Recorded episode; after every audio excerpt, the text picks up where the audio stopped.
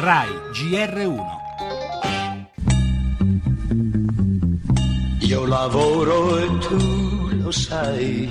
Ho scelto di lavorare con eh, il telelavoro per esigenze familiari. Dal mio computer eh, qui a casa entro direttamente nei miei archivi che ho in ufficio. Se ho voglia di andare a fare un pisolino lo fa. Poi ho dovuto smettere per lui perché ero costretta a lavorare quando lui dormiva, il sabato e la domenica. non si finiva mai? Non si finiva mai. Posso farci niente.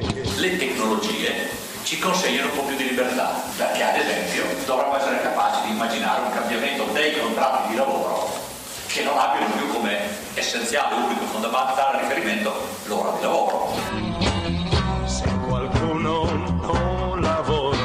maggior parte delle persone fanno un lavoro faticoso, fanno un lavoro che vuol dire stare nelle catene di montaggio, vuol dire stare a fare gli infermieri negli ospedali. Allora la misura del tempo diventa una misura fondamentale innanzitutto per salvaguardare quelle loro condizioni.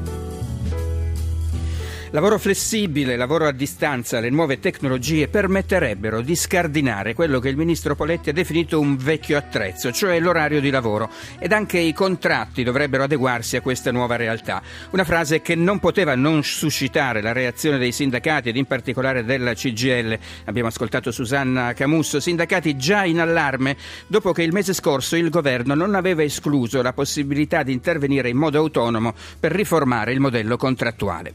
La diffidenza tra Renzi e le organizzazioni sindacali d'altra parte è reciproca. Il primo vede nei suoi interlocutori una forza del passato, conservatrice, per i secondi il governo è portatore di una falsa modernità, un dialogo molto difficile, una incomunicabilità che l'intervento di Poletti mette ancora una volta in luce.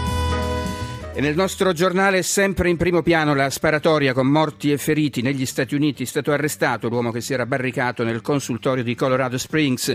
La situazione a Parigi. Dopo il commovente omaggio alle vittime del 13 novembre, la città si prepara all'arrivo dei grandi del mondo per il vertice sul clima. Per la cronaca, le ultime novità sul caso Shalabayeva, poi il lutto nel mondo dello spettacolo per la morte di Luca De Filippo e lo sport, il calcio, con gli anticipi di Serie A. Questa sera c'è Milan-Sampdoria e poi alle e poi c'è anche Torino-Bologna.